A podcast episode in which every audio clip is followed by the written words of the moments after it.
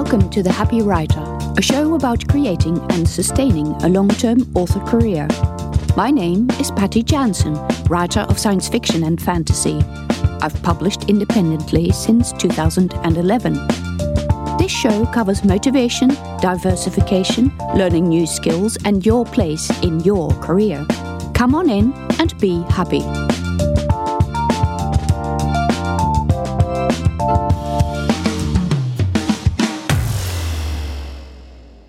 Welcome to another episode of The Happy Writer. Today I'm going to talk about pre orders, when and how to do them. I might also say a little bit about how I decide on the topic for each episode. I am part of a lot of writing communities and I talk about the subjects that people in those communities discuss. Often I have also discussed these topics in the community, like, for example, the Wide for the Win Facebook group. I highly recommend that you join this, by the way.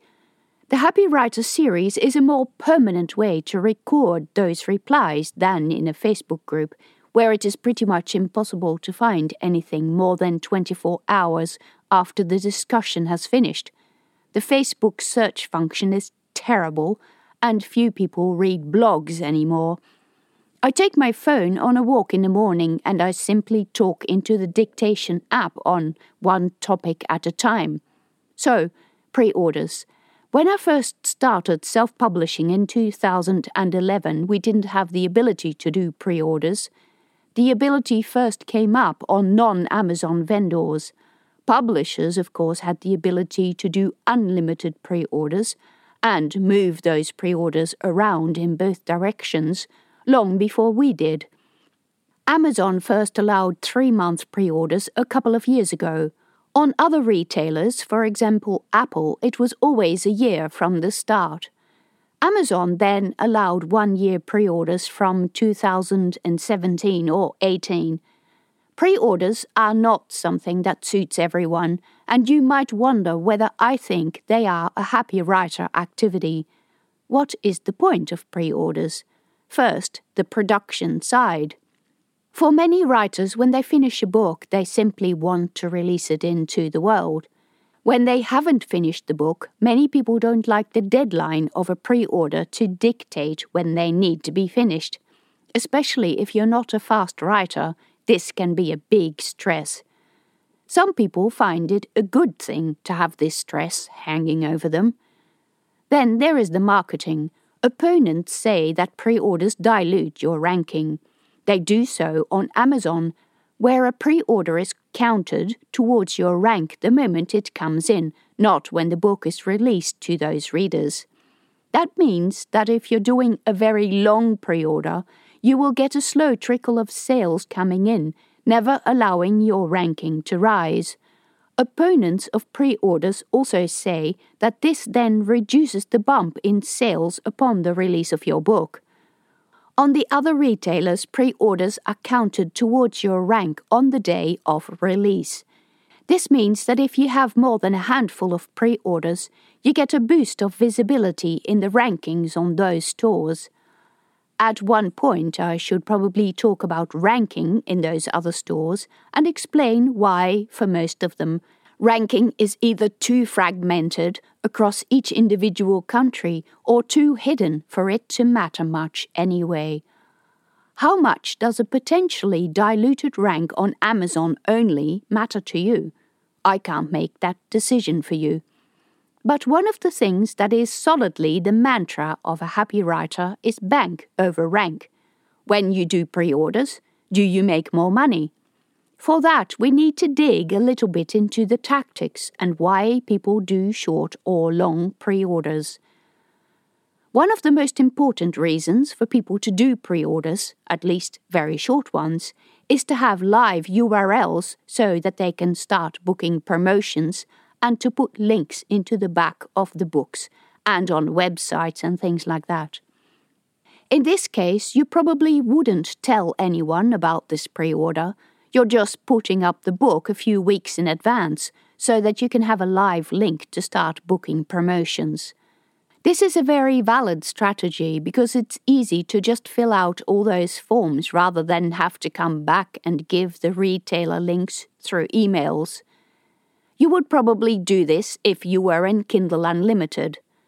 Books that are in Kindle Unlimited can't be pre orders by people who have Kindle Unlimited, so you're losing half your audience there anyway. But if you're looking to build up a dam of sales that will burst on the release date of the book, for example, if you're doing a run for a list, you would put the book up for pre order for as long as possible and try to get as many pre orders as possible. This is why those big box sets, where people try to get onto the New York Times or USA Today bestseller lists, usually have year long pre orders. Those people in those sets work their butts off to try and get as many sales as possible. On Amazon, the sales are counted towards rank when the sale occurs, but they're counted towards the bestseller lists on the day of release. So if you have a couple of thousand pre orders, you might be able to make it onto one of these lists. That is, if the list owners don't curate you out but that's another story altogether. If you want to be on those lists, you also need to have your book on at least one other non Amazon retailer, and as I have already discussed, pre orders there count on the day of release towards both their reporting to the bestseller list and your rank. But supposing you're not in Kindle Unlimited, because you're a relaxed writer and you're not shooting for a list because you're releasing a later book in a series that's dependent on all the people who have read the preceding books in the series, what sort of pre order should you do? This comes back to what you want with your pre order. As you know, that is the first thing I always ask, and I think authors should always be asking themselves why am I doing this?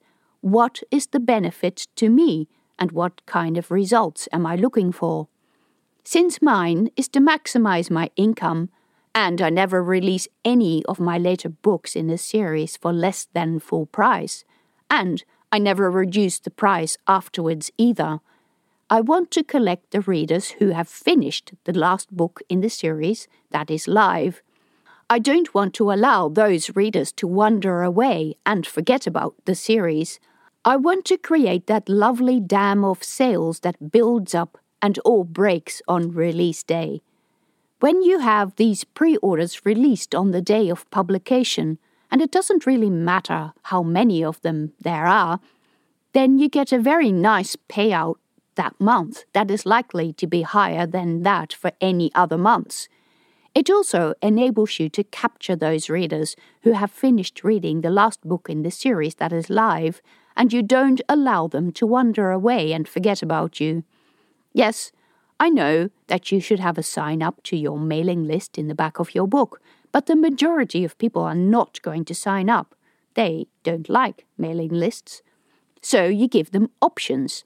They can sign up for your mailing list and find out when the next book is out, or they can simply pre order the book that comes out next year, but they know they're going to want it anyway, and they like that they can just set and forget and the book will turn up in their accounts when it goes live. The people who have made it to the end of book 10 in your long series and are waiting for book 11 are your most ardent fans. Of course, they will want to know about the next book, but if they also happen to hate newsletters, they might not know about it because those notifications from retailers about new books don't always go out or they might be too busy to check whether there is a new book. If you strike them while the iron is hot, while they have just finished a book, and tell them to pre order the next, those are the best sales you're going to get. Those are the people who will read the book immediately, the people who will review the book immediately, and they will sign up for the pre order of the next book that comes out in a year's time. I used to have trouble to obtain 10 reviews for books so that I could enter them in newsletter promotions. With my latest release, I had more than 30 or so within the first week. just because I allowed my biggest fans to pre order the next book straight away. Now, this book doesn't go live until next year, but this type of people don't mind waiting. They simply want to set and forget. Since I have just released the previous book with the link to the pre order to the next in the back, I now have a year to complete the next book. I'm not a terribly fast writer, but I can do this for one book a year, while also working on other projects. This is a long running series, and writing is quite relaxing to me because I am familiar with the characters and the world. Because I get all the pre orders to come in at once, and I've done a bit of publicity on social media, although nothing I had to pay for, I have some visibility even for the book that didn't gain much in ranking, and people are now downloading my free book one as a result of seeing the latest book in the rankings. Maybe I have seen some dilution of rankings on Amazon, but we had already established that the happy writer doesn't worry too much about rankings on one part of one store in only one part of the world the series received a bigger boost and ranking in the non Amazon stores. One of the other benefits is that with this release, for the first time, I have done a year long pre order on my own website. These are the best people to get because this is like a Kickstarter crowdfunding project. You actually get the money before you have produced the goods.